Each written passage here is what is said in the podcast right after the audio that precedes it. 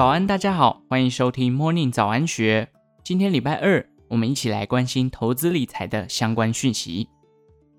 如果拿零零五六和零零八七八来比较的话，小资女艾米丽发现最近零零八七八的声量比零零五六还要高，于是她整理了一下，觉得是因为三个原因。以下是作者艾米丽以第一人称分享她的看法。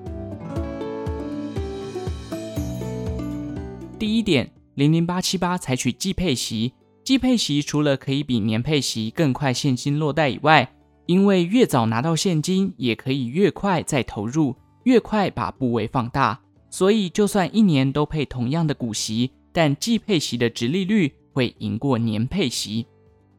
第二，零零五六最近纳入比较多的景气循环股，像是长荣、中钢、亚泥、友达、群创等，而且持股比例还不小。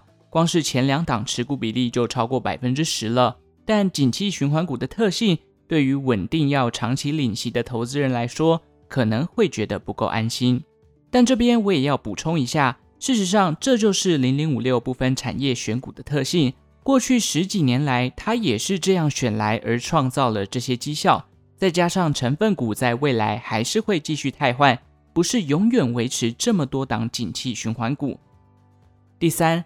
零零八七八除了高股息以外，还加入了 ESG 的投资概念，所以相较于零零五六来说，投资标的都是偏向稳健的大公司。这也是为什么它的金融股比较多的原因。整个组合的持股比例也更分散，受到单一个股的影响有限。这样看起来，零零八七八会这么热门，真的不是没有原因。